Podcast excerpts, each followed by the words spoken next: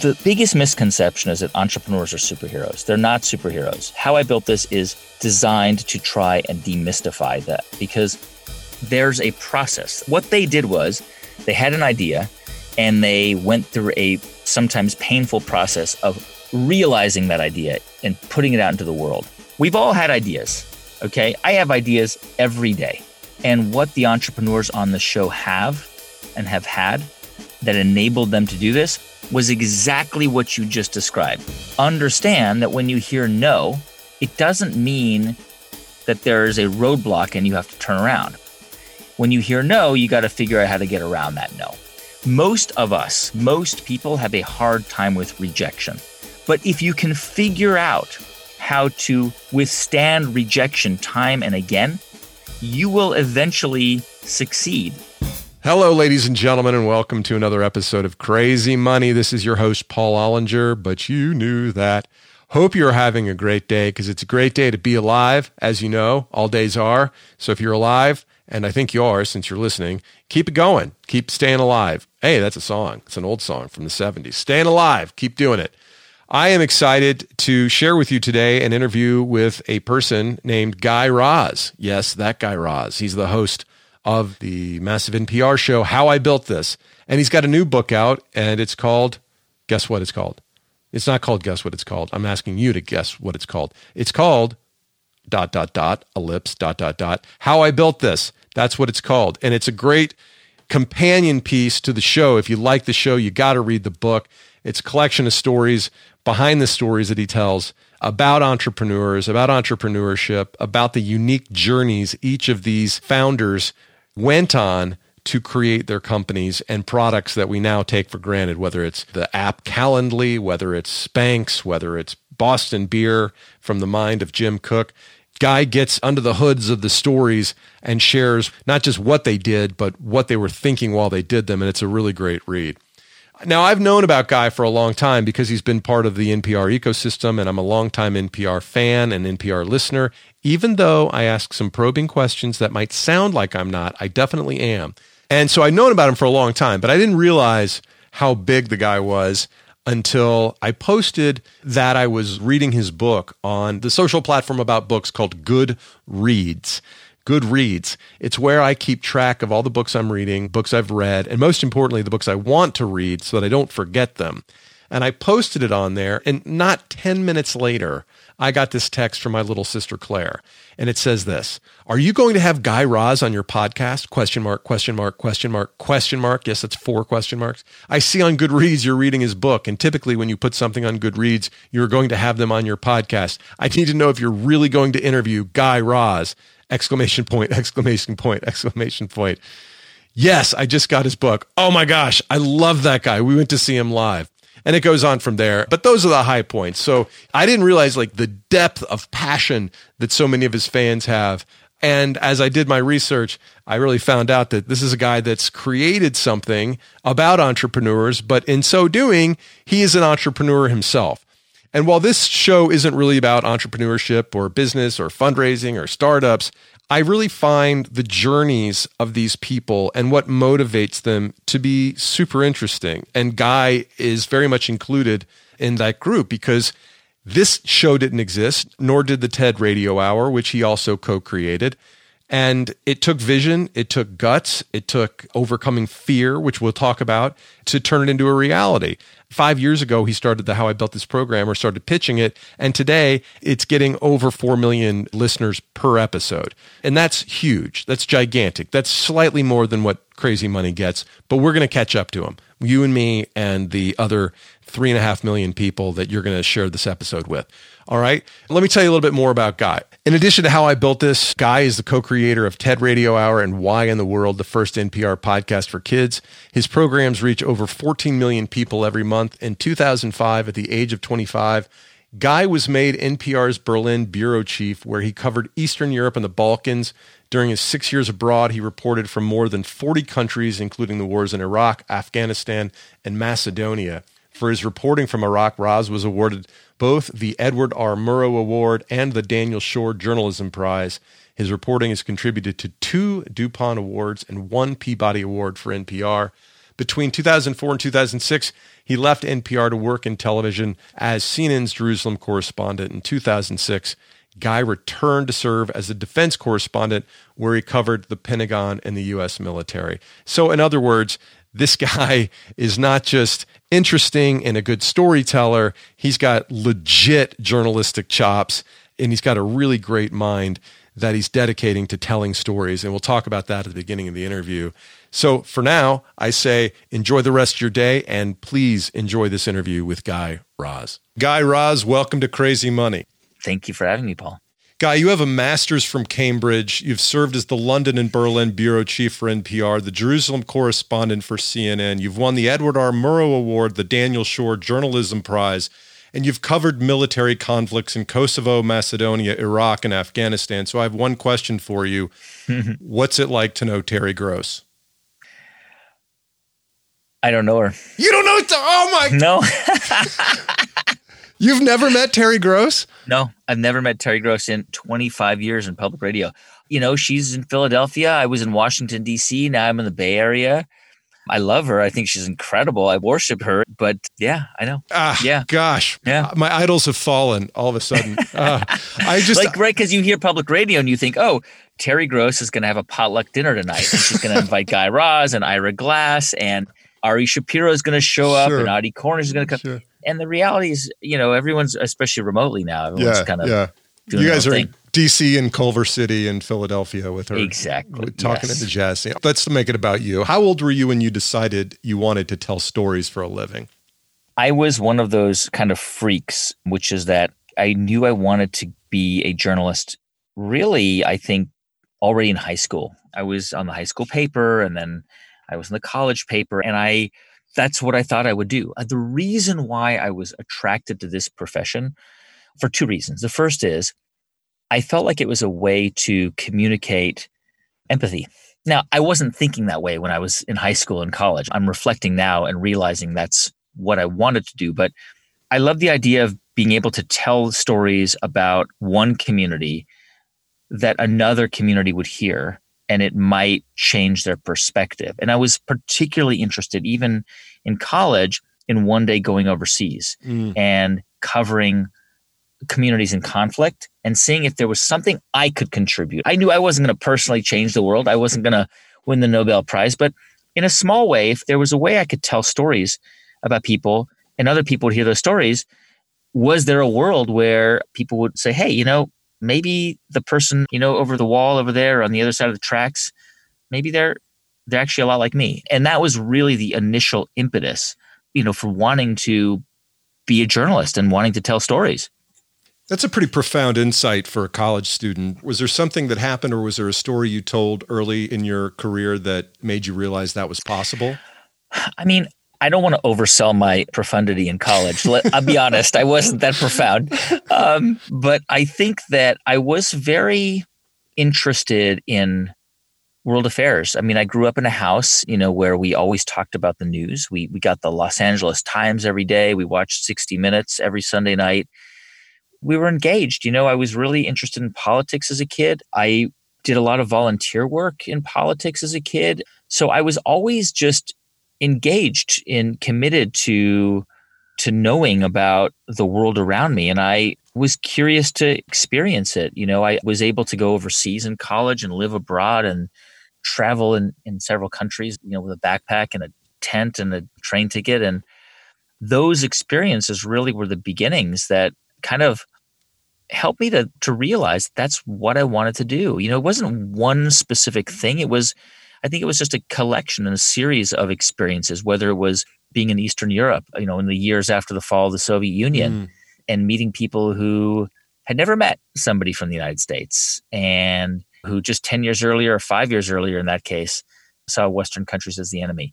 So that really began a kind of a sparked kind of a this desire and curiosity to see if if I could somehow help close the gap between communities and people who didn't understand each other. Hmm.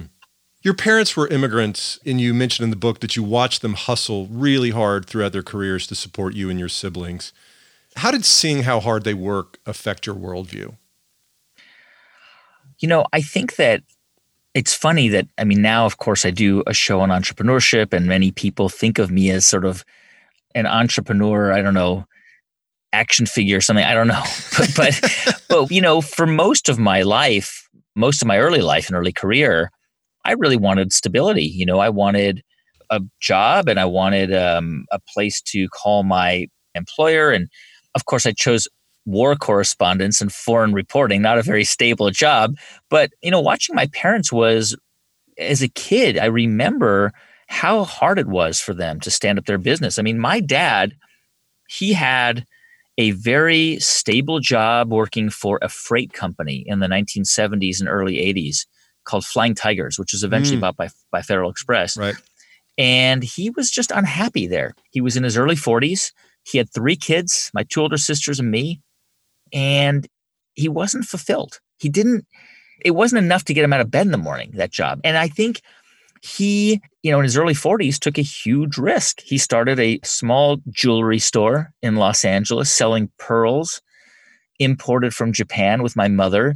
They knew nothing about the industry. They started by buying, you know, customer lists and cold calling and going door to door in downtown LA and trying to see if they could drum up customers and going to trade shows and they were away a lot and it was hard work and it was scary because there was no guarantee that you were going to get a paycheck it wasn't like working for a company and it was a number of years before they were really able to create a sustainable business that was able to support me and my sisters and then eventually my little brother when he was born so i think that seeing that from a young age really scared me you know i thought that's crazy that kind of risk taking is crazy. I have a different perspective today, of course. Early in my life, I wanted nothing to do with business. Right. I wanted precisely the opposite. I wanted a stable job working for a bigger company. Where do you sit on the risk averse versus risk seeking continuum? Because war correspondent isn't entry level CPA at Joe's accounting firm. It's not. And that wasn't actually I mean, I should be clear. I didn't choose to be a war correspondent. It kind of chose me. I mean, I wanted to be I wanted to be a foreign correspondent. And when I was 25, I was very lucky. I got the opportunity to go to Berlin to be NPR's correspondent there. This is before 9 11. So my charge was to cover Eastern Europe. But very soon after I got there, a war broke out in Macedonia and I was sent to cover it. And that was my entry into war reporting. I mean, I knew nothing about it. I went to Macedonia without any protection. I mean, I didn't even know about Kevlar vests. You know, I didn't know about, right. I had no experience with mortars or with gunfire. And I got there and I had a crash course in it. I mean, within days. But, you know, it was like a movie set. I didn't understand it at the beginning. I would go to a village and you would hear distant mortar fire and it was an empty village and I would walk around looking for people to interview. And then all of a sudden, like, the translator that I found was like, get down, get down, get, you know, and that kind of began progressively began this and then 9-11 happened and then you know all of us who were overseas became war reporters because we had to. We had to go to afghanistan and to iraq. And eventually i covered israel palestine and and so that was just it was just the evolution of what i did. I didn't seek it out. I'm not a thrill seeker and i'm not i'm not an adrenaline junkie. You know i didn't want to go into conflict zones and and experience bombs or see people die or fear for my life, all the things I experienced, which I'm grateful for. But at the time, you know, I think what enabled me to do it was not courage, by the way. It was not that I'm courageous. It was that I had to do it. It was my job. My purpose was to tell the story. I was sent to Iraq, you know, and I spent over the course of three years, many, many, many months there, or to embed with a military unit and experience real fighting as an observer, my job was to serve as a witness, to mm. bear witness, and to report that back to our audience. And it sounds very earnest. You know, I don't think I thought in my brain, I am here to serve the audience and to bear witness, but unconsciously I understood that. And that's what enabled me to do it. It didn't mean I wasn't scared. I was often very scared. I remember one particularly very scary gun battle in Najaf, Iraq in 2004, where it was never ending. I was in an armored personnel carrier for like eight hours and, you know, hot bullet, you know, shells coming into the inside of the APC because the gunner is just shooting and shooting and shooting. And you hear the sounds of rocket propelled grenades coming over you, just fear and terror that one is going to hit you and that, yeah. you know, hit that armored personnel carrier. So I've experienced that and I've experienced that fear, but I was able to do it because I had to. I had a mission. Yeah. My mission was to serve to serve the public who listens to my reporting. So from that perspective, I never I never saw myself as this like great risk taker or mm. this adrenaline junkie. It was it was what I did. It right. was what I did. I once had a 6-hour layover at the Detroit airport, which was pretty traumatic. Never been a war correspondent though. So you said you were skeptical about business as a younger person. How did you come up with the idea for how I built this and make it yeah. a reality? You know, I remember in college I took a humanities course and we read a book by Joseph Campbell. And Joseph Campbell is this famous guy, sort of philosopher and writer, and he codified this idea of a hero's journey. He basically his argument was, and I'm kind of butchering it, but his argument was that every classic story follows the same narrative arc you know, whether it's stories in the Old Testament or the Odyssey or Gilgamesh or Harry Potter now and Star Wars, there's a hero and the hero has some challenge, some quest. And for whatever reason, they must go pursue it. They leave the village. People might doubt them. And several things happen along this journey. There are triumphs and tribulations and tests. You slay a dragon or you're almost killed by the dragon. You know, obviously all this is metaphorical, but the point is is that all great stories sort of go through elements of that narrative arc. And that's why we are attracted to the same story. I mean, think about a rom-com, right? Every rom-com is the same story. Yeah. You know at the end, they're going to walk, you know, walk off into the sunset holding hands. Mm-hmm. Or if not, it's going to be a different kind of happy ending. Sure. You, you know that, right? Yeah and the difference between one rom com and the next rom com is the writing or the jokes, right? But they're basically it's the same story, and often it's Drew Barrymore in one of the roles in the in in, in the rom com. But I remember that class and I remember that idea. And 12 years ago, I had an opportunity to take a sabbatical year as a journalist. I did a, a fellowship, and I was able to take a class at Harvard Business School. I was stunned because the way they teach business school is through stories. It's called yes. the case study method. I've read a few. And I'm sitting there saying, wait a minute. All these people are coming here. All they're doing is reading stories. That's this right. is amazing. That's right. That's 150 grand worth of value every a year. year. Yeah. yeah. And I'm thinking, this is incredible. So I was really blown away by those stories. And it just kind of planted a seed in my mind that one day I could really tell these stories in a meaningful way with these founders because – they're natural heroes' journeys. There's trials, there's tribulations, there's failure, there's despair, there's loss, there's crisis, there's jealousy, there's betrayal, uh, there's triumph. There's all all these elements that you find in you know the Old Testament, right? There's drama, and that's really what kind of sort of the beginnings of this of the show. It was, it was planted in my head, and and then finally, four years ago, five years ago, I started it, started to work on it. I took the leap. How did your NPR colleagues react when you pitched the show? You know, I think initially, and I think this is fair enough, there was skepticism because look, NPR is a mission oriented organization. The raison d'etre of NPR is not to get ratings or to make money, it is to serve the public with great content and great programs. And it is one of the great advantages of public radio. Mm-hmm. Like, they can, you know, make a documentary about something that commercial media might not touch because it's too expensive or time consuming or might not get enough clicks or whatever. And public media does that. You know, they take those risks. And I think that initially this show in the minds of some of my colleagues felt too much like anything any other business show out there, even though of course it's very different. And I had to kind of make the case that this was going to be very different. It's going to be an intimate journey into the lives of these people. And it was ultimately going to be a show about vulnerability. But look, I needed that pushback. Mm. I needed that pushback. I think pushback is important on so many levels. First of all, it forces you to sharpen your case, it forces you to sharpen your argument. And it's also fuel to the fire, right? It's a motivator. It's like, all right, I'm going to prove you wrong you know i'm gonna i'm gonna show you that this is actually gonna work and one of my biggest champions today who is a wonderful leader at npr she was skeptical at the beginning but not because she didn't think it could work it was just that she needed to be convinced. And that's important. You know, that's really important. And I think that pushback can often be a really, really important factor when you're trying to start something in mm-hmm. any anything, whether mm-hmm. it's a business or trying to start something inside of a company where you work.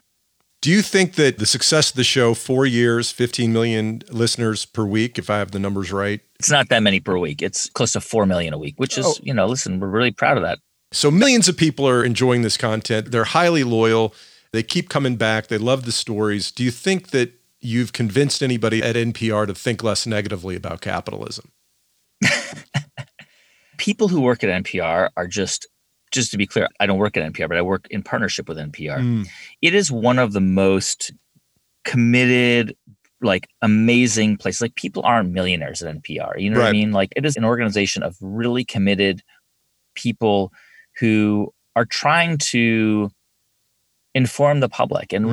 Trying to make the world a better place in their own small way. NPR has incredible business coverage and public radio does. I mean, Marketplace is one of the best, and talk about capitalism, it's one of the best business shows full stop you yeah, know? yeah. I mean and planet money is a show about the economy and business. I mean these are phenomenal programs. I like the npr public radio jokes and the saturday night live jokes because they're funny of course.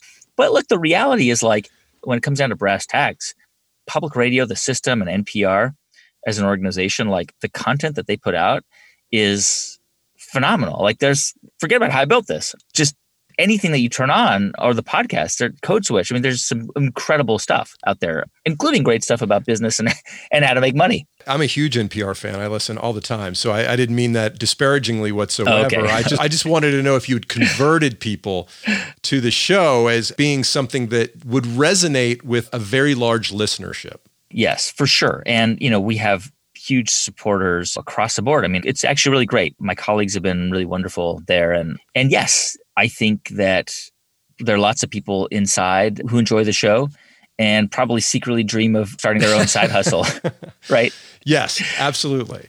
So we live in a world, and every month it seems like the heat on this topic continues to increase. We live in a world that is increasingly unequal and where there's much cynicism and resentment toward the most successful people. Should someone who hasn't achieved as much as she has feel resentment towards Sara Blakely for making millions of women feel more confident about how their jeans fit? Look, resentment is a challenging and tricky concept because, of course, you know, you want to say, hey, nobody should feel resentment toward anybody. But I think that, look, we're living at a time where, and by the way, Sara Blakely is amazing. I've had her on the show and I talk about her in my book, yep. and she's an incredible entrepreneur.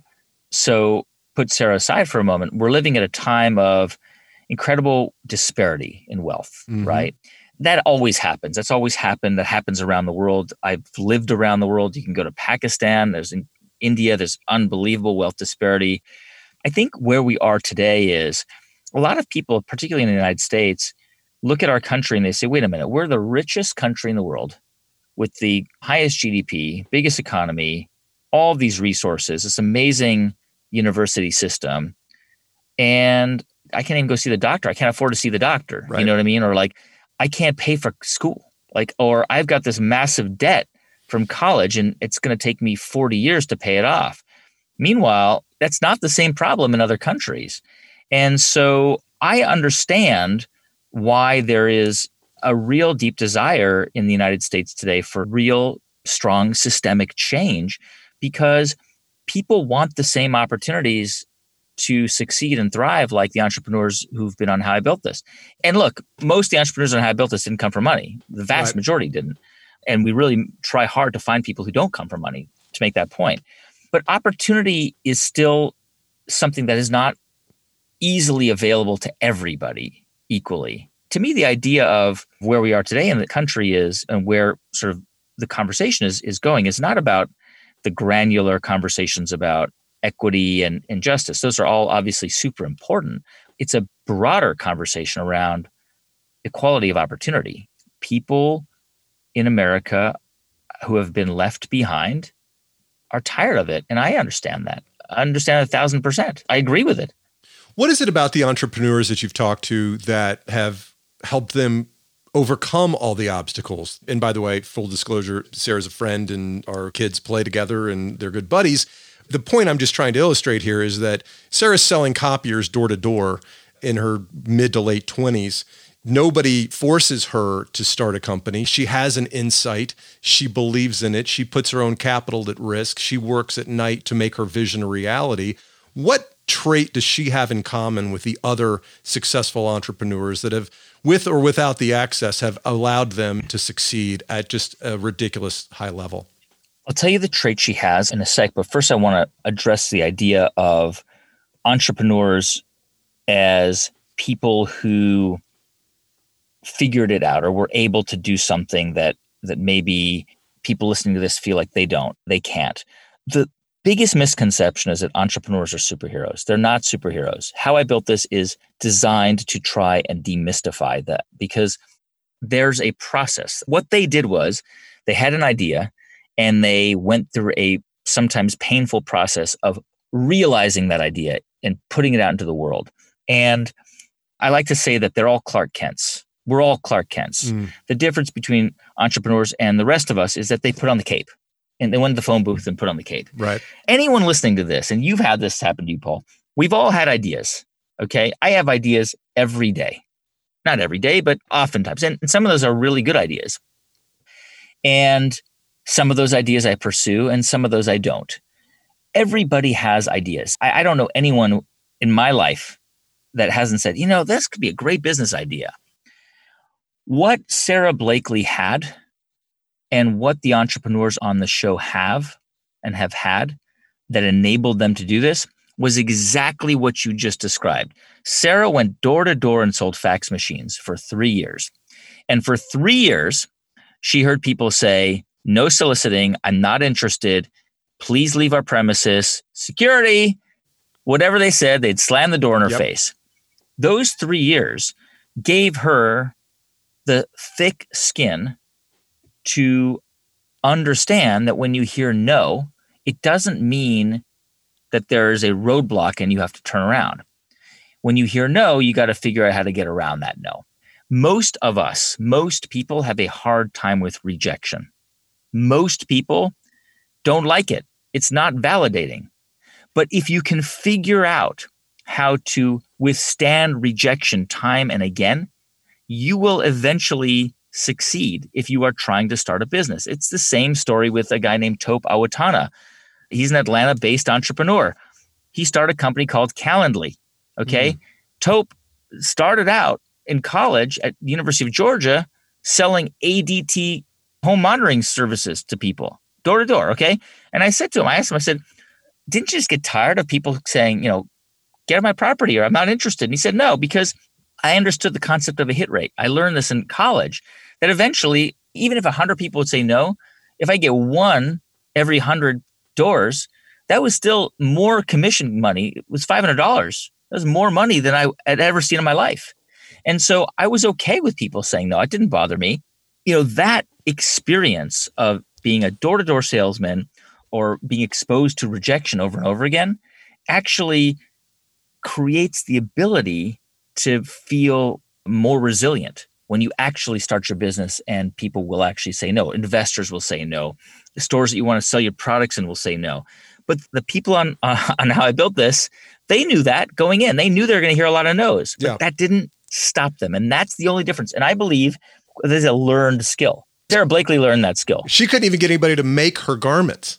Exactly. she, she couldn't had everybody saying no, people but, to make but, her but, garments. But she knew that she had already heard no selling fax machines for three years. That's right. So when she went to North Carolina to all those textile mills, and they all said no, she knew that that wasn't the end of the road. She knew that eventually one was going to say yes. Okay, let's talk about people that come from the other side of things. Jim Koch of Boston Beer had a BA, JD, and an MBA from Harvard. He was making hundreds of thousands of dollars in the early 80s as a consultant at BCG, but he threw that job in the toilet to make Sam Adams full time. What's the line between chasing one's dream and downright foolishness? I think there's a myth about entrepreneurs that they're these kamikazes, that they jump out of airplanes without a parachute, that they're crazy, brash risk takers. There are some entrepreneurs like that they have not been on how I built this. Okay, because because I don't actually think most entrepreneurs are like that. Mm. You know, even Richard Branson. I think that most entrepreneurs take mitigated risks, right? Most of us take mitigated risks. So here's an example. Jim Koch, right? He's got this very stable job at BCG. It's the same story, by the way, same exact story that my dad experienced. My dad had a stable job working for a freight company. Jim Koch is in his mid 30s. He wakes up in his mid 30s and he says, I'm miserable doing this. Yes, I'm making a lot of money. Yes, I'm on the fast track to partnership. Yes, I'm going to have financial stability, but I hate this job. I'm not happy anymore. My brain isn't working anymore. If you were making a million dollars a year, let's say, maybe you are doing your job, doing this podcast, okay? Couple million, but yeah. Couple million, let's say, couple million. But you hated it. You just, you hated it. You hated everything about it you wouldn't be able to do it. It would be very hard. You wouldn't be able to sustain it after a while. And that was Jim Koch's situation. He wasn't making millions, he was making a good salary, but he couldn't do it anymore. He had to figure it out. And he determined, and he has this amazing concept. It's, it's called dangerous versus scary. He determined that if he would leave Boston Consulting Group to start a beer company, which by the way, he didn't know much about, he, he's a fourth generation beer brewer, but he still had to do his homework. It would be scary it was really scary leaving mm-hmm. that great job. But if he stayed and those golden handcuffs got tighter and he woke up one day at age 65 and missed his chance to start something, that would be dangerous because he would have lived a life of regret. And the point of this is that there are lots of things that are scary that are not dangerous. And there are a lot of things that are actually dangerous but not scary. And in many cases, staying in your stable, comfortable job is not scary. It's not scary at all, but it might be dangerous. And so, in almost every case that I've had on how I built this, the people who come on the show in a variation of that theme take that scary option. But most of them still have a fallback plan. Sara Blakely, she could have gone back to being a sales rep. Jim Koch could have gone back to BCG if it didn't work out, to Boston Consulting Group. Seth Goldman, who started Honest Tea, he left a finance firm and he really didn't want to do that job. But he knew that if Honest Tea didn't work out, he would go back. He could go find another job in finance. So, you know, and it applies to people working in supply chain or in healthcare, whatever, whatever job, you know, you're doing, there's always a fallback plan. You know, you don't have to like take your life savings and blow it all on this thing that you think is going to change the world. There are other ways to do it carefully and mitigated in a mitigated way. But it's important to understand that if you take no risk, there's no reward. You have to take some risk to do something that you love and to do something meaningful. Yeah. No, I've been through that personal calculus myself. So, yeah. A couple of months ago, I interviewed a guy named Rabbi Daniel Lapin. He argued that money was holy because the only way you can make it on an ongoing basis is by pleasing another child of God. Now, putting it another way and taking the religion out of it, can entrepreneurs be successful without solving other people's tangible problems? I don't believe so. I think that the fundamental value proposition is what problem are you solving? Or what service and how are you doing that through a product or service? And it doesn't necessarily mean are you completely reinventing the wheel but it could mean that you might be improving something you know? Here's an example. I interviewed peter rahal. He started rx bar. When he started rx bar there were 2000 energy bars in the market okay in 2008 2009 like anybody with any sense would say why are you starting an energy bar? Because who's gonna there are 2000 energy bars. Like how are you in your parents' basement going to differentiate That's thing? right. You should start a podcast. You start a podcast because there are a million podcasts. right. And what he did was he solved a problem for a niche community, but a significant community. And that was a community of CrossFitters. This was when CrossFit was really starting to blow up. Peter was a CrossFitter. He knew that many CrossFitters ate a paleo diet. It's a very challenging diet. I've tried it. It's really hard to keep going. It's basically meat and vegetables, but like no dairy, no sugar, no oils, no beans, no legumes, no grains. So you can't even get protein from beans. So he knew that virtually all these bars, energy bars for people doing CrossFit, weren't working. You know, a lot of these CrossFitters were like bringing cooked meat, you know, to the to the gym with them, right? So he comes up with this concept of an energy bar that's basically made with all of these things that CrossFitters could eat, paleo people could eat. Dates, date sugar is allowed as a sweetener. Nuts are allowed. Eggs are allowed. That's protein. And there you go. That's how he started. He started making them in his parents' basement, and he would bring them to CrossFit gyms and Tupperware dishes and say, "Hey, this is paleo friendly." That's solving a problem, not just for him, but for a lot of other people. Initially, a niche group, which grew into something much, much bigger. He eventually sold to Kellogg's for seven hundred million dollars. I believe that to create something of value that's sustainable, it has to solve a problem. And by the way, it doesn't have to be RxBar. It can be an HVAC company in a community sure. that doesn't have an HVAC, or it can be, you know, a, an HVAC company that offers a better service. But it is solving a problem, which is people in the community don't like the HVAC company there. They need a new one. Or they don't like the local food store. They want better options. That's solving a problem. You know, talking about bringing cooked meat to the gym just gave me a great idea. It's called Satchel O Mutton. What do you mm. think? You, you like that? That sounds delicious. Okay. That sounds really good. You taught journalism at Princeton and George Washington University. If you could have your students take just one thing away from your class, what would it be? To take one thing away from the class, I think, you know, I would say that anything worth doing involves friction. That's okay. That if it's important, it's probably going to create friction and it's probably going to create some type of challenge. And that's okay, that's important. If it's not disruptive in some way, then it might not be worth doing. And that, that word is, by the way, is, is overused quite a bit. And when I say disruptive, I mean, it doesn't mean like a tsunami of change. It could be a small disruption. Mm-hmm. I think that anything really, truly worth doing is going to be hard. Embrace the hardship. You know, embrace it because it means it's worth doing that's the advice that I would give them. Is that pushback that you got when you started How I Built This an example of the kind of friction you're referring to? Yeah, I mean, it's uh, the kind of friction that I've had with all of the things that I've started. I've got a children's show, and we had friction, not me and my partners, but you know, trying to kind of find a distribution partner for that show, and almost anything that I've tried to do in my career that brought about some kind of change, or that a process or system or was always full of friction. And I think I've learned over time that that's really healthy. That if you have a product or a concept and there's no friction, everyone is just throwing money at you and saying, This is great, this is going to be amazing, this is going to be world changing, you're going to be left with Quibi. Okay. you're going to be left with a, right? Well, think about it. You've got two superstars, superstars, uh, Meg Whitman and, and Jeff Katzenberg.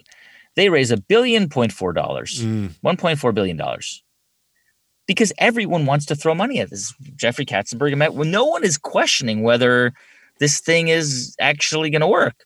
Now, I might be wrong. We might be listening to this in 10 years and everyone will say, You said Quibi was and look at look at Quibi now. But mm-hmm. the point is that I don't believe that they faced a whole lot of friction in getting this off the ground. They were so well connected, they had so much money. And I don't think that was good for Quibi. Well, along the lines of friction, I bet you know what my last question is going to be. I don't know. To what degree a very brilliant person does this? So I'm channeling brilliance here, okay? All right. So okay. to what degree do you attribute your success to luck versus hard work? Ah, okay. The last question I ask on the show, and and oh yeah, that's you. That's you who does that. uh, I wouldn't call him brilliant, but yes, that's me. It's one of the chapters in the book too. So look, I don't ask that question to hear the specific granular answer necessarily. It's more an opportunity to kind of reflect on that person's journey. And I'm, I'm usually asking that question after, you know, two hours of a conversation. I'm a big believer in, in my case, in luck. I think that I was lucky to be born in circumstances in a family where I was supported. I think lots of children don't have that luck. And I was extremely lucky to meet my wife who 20 years ago randomly at a barbecue. I didn't know her. I didn't know she would be there. I didn't know who she knew there. Just met her and and was lucky that she showed up to a party the next weekend and was lucky that she stayed with me even when I went overseas for 3 years and in our early 20s.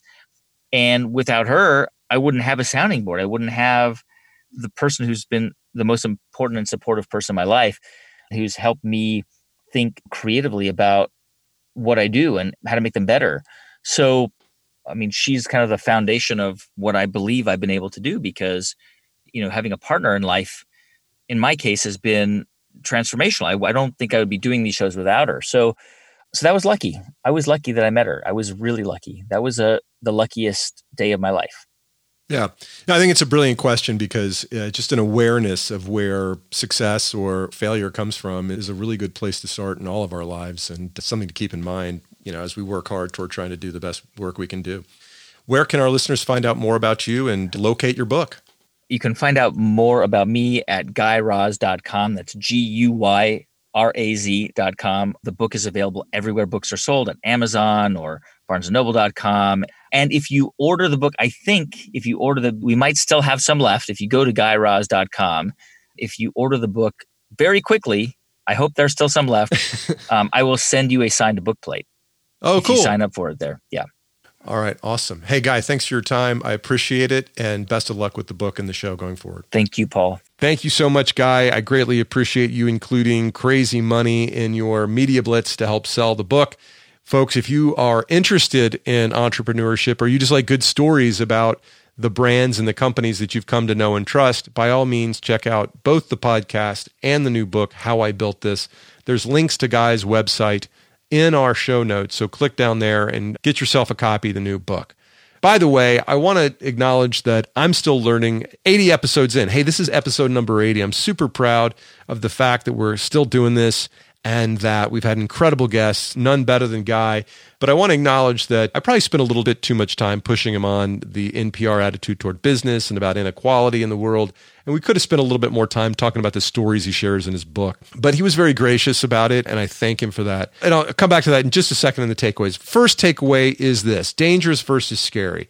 This is a really important concept because if we treat all scary things as if they're dangerous, we're never going to take the big chances in our life that are going to lead to our biggest successes or at least learning experiences through failure. And I thought it was really interesting to hear that from Jim Koch, who was making incredible amounts of money in the early 80s in the corporate world, but just didn't feel like he was doing what he was supposed to be doing. And if he had treated the scary prospect of starting his own brewery as if it were dangerous, the entire beer industry in the United States would look different today. I do think it would. The success of Boston Beer and Sam Adams catalyzed the microbrewing industry. And thanks to that, we all have much better beer all over the country. So thanks for the beer, Mr. Dangerous versus Scary. Secondly, entrepreneurship doesn't just look like two tech bros in a garage in Palo Alto. It's men and women, old and young, across the country in a variety of industries. And what I was saying earlier about I spent too much time on the questions of inequality. One of the questions I wanted to ask him was to elaborate on the story of the business called Chicken Salad Chick, which is a chain of restaurants around the southeast that sells yes chicken salad. It was started by a woman in Auburn, Alabama, who started selling chicken salad because she couldn't pay her rent. She wasn't thinking about making millions of dollars. She was thinking about how to get the landlord their rent next month. And he goes on to tell this story that is highly emotional and highly inspiring.